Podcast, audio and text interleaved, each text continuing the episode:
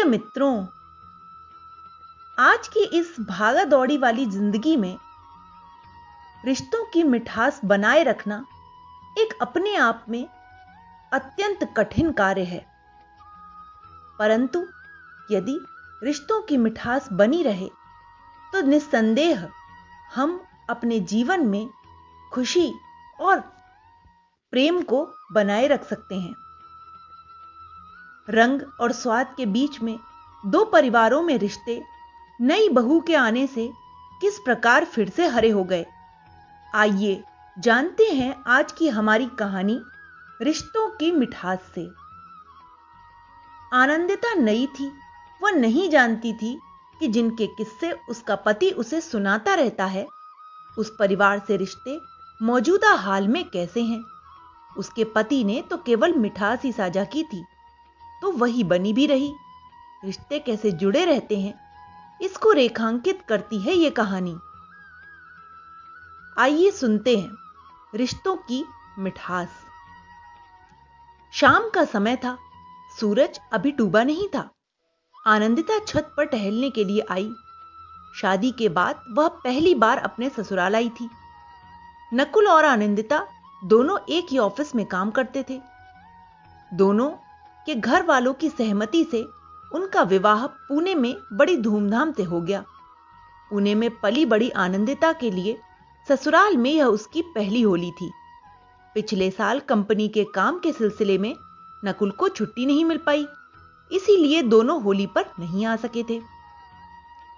छत पर घूमते घूमते वह पहली बार अपनी छत पर कुछ देखने लगी। उसने देखा कि पड़ोस वाली छत और उनकी छत मिली हुई है और उसके बीच की दीवार की ऊंचाई बहुत कम है, जिसे लांग कर कोई भी दूसरी ओर आसानी से आ जा सकता है।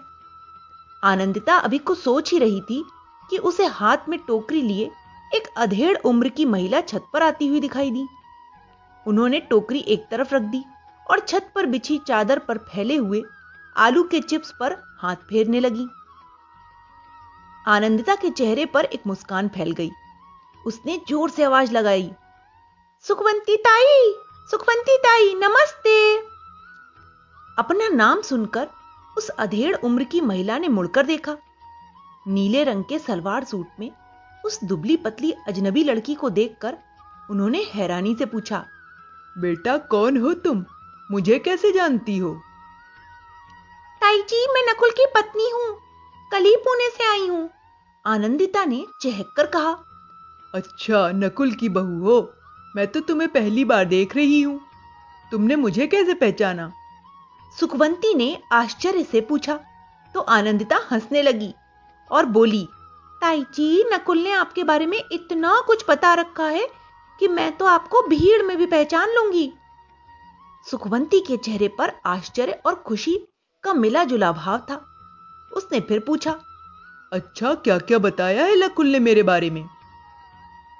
आनंदिता मुस्कुराई और बोली, नकुल ने मुझे बताया था कि कैसे वो और बड़े भैया दोपहर के समय छत से कूदकर आपके आँगन में लगे आम के पेड़ पर चढ़कर आम तोड़ते थे। एक बार तो आपके कुत्ते ने पेड़ पर चढ़ते हुए नकुल की पैंटी खींच ली थी। कहते कहते आनंदिता ज़ोर से हंस पड़ी। उसे हंसता देखकर सुखवंती भी अपनी हँसी नहीं रोक पाई। फिर बोली, नहीं री दरअसल नकुल को पता ही नहीं था कि हमारे घर में एक कुत्ता आ गया है। वह गर्मियों की छुट्टियों में अपनी नानी के घर गया हुआ था। उसी बीच मेरा भाई गाँव से एक कुत्ता ले आया। उस दिन जैसे ही नकुल पेड़ पर चढ़ने लगा, कुत्ते ने पीछे से आकर उसकी पैंट खींच दी। सबने उसका खूब मज़ाक उड़ाया था। चादर पर पड़े आलू के चिप्स को टोकरी में भरती हुई सुखवंती बोली, सूरज देवता तो भागे जा रहे हैं, देखो कल तक तैयार होते हैं या नहीं। आनंदिता ने पूछा, ताई जी, आप मुझे गुजिया बनाना सिखाएँगी ना? नकुल आपकी बनाई गुजिया की बहुत तारीफ़ करते हैं। आनंदिता लगातार बोले जा रही थी और सुखवंती की नज़रें उसके प्यारे से चेहरे पर टिकी हुई थी। वह सोच रही थी कि सालों पहले दोनों परिवारों में छोटी सी बात को लेकर जो मनमुटाव हो गया था और उसके बाद रिश्तों में इतनी कड़वाहट आ गई थी कि बोलचाल भी बंद हो गई थी। दोनों परिवार के लोग कहीं एक दूसरे को देख भी लें तो कन्नी काट लेते थे। पर बरसों बाद सुखवंती को कुछ अलग सी अनुभूति हो रही थी। एक अनजान लड़की उसके बारे में इतनी गहराई से जानती है। वह उसे छोटी छोटी बातें याद दिला रही थी। जाने क्यों सुखवंती को उसकी बातें बिल्कुल भी अखर नहीं रही थी।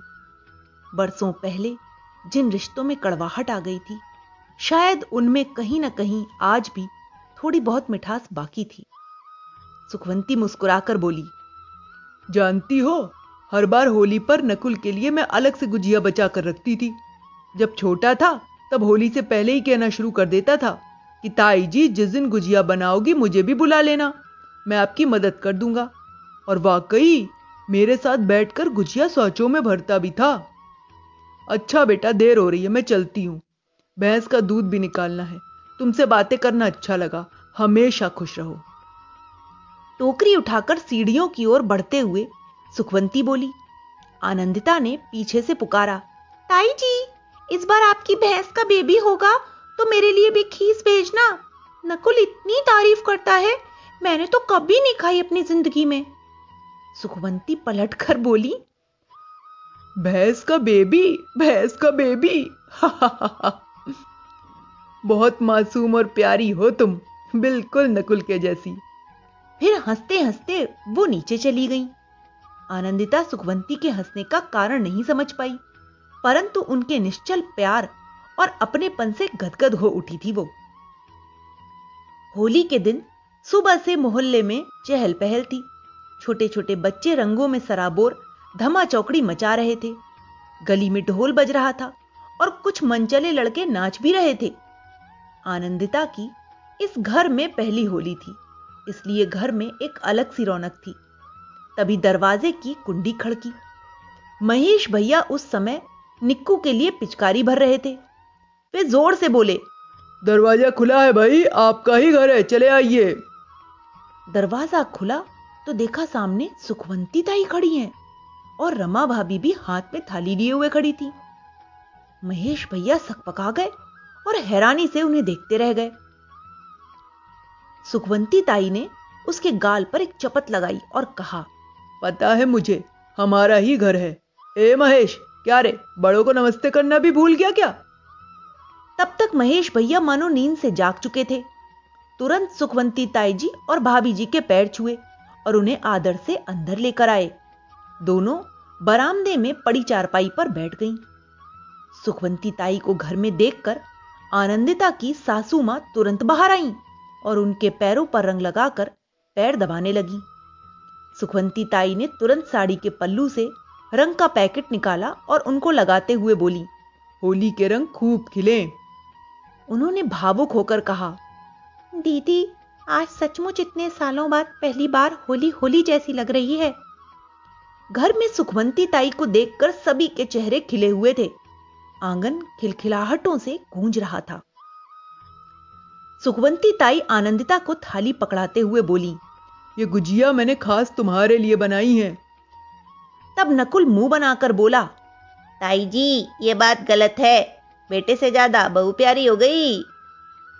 आनंदिता ने गुजिया खाते हुए कहा, ताई जी, सचमुच आपकी बनाई गुजिया में जो स्वाद और मिठास है, इतना कि मेरा जी भर गया। आत्मा तृप्त हो गई। तो रंग और स्वाद के बीच दो परिवारों में रिश्ते फिर से हरे हो गए थे। नई बहू के स्नेह और प्यार से गुजिया की मिठास भी साड़ी कड़वाहटे भुदालने में अहम भूमिका निभा रही थी। तो मित्रों, इस कहानी में जो मुख्य बात हमने देखी वो ये थी कि रिश्तों की मिठास को बनाए रखना जीवन में बहुत आवश्यक है। ये छोटे छोटे रिश्ते हमारे जीवन को सुंदर बनाने के लिए विशेष महत्वपूर्ण भूमिका निभाते हैं। Okay bye.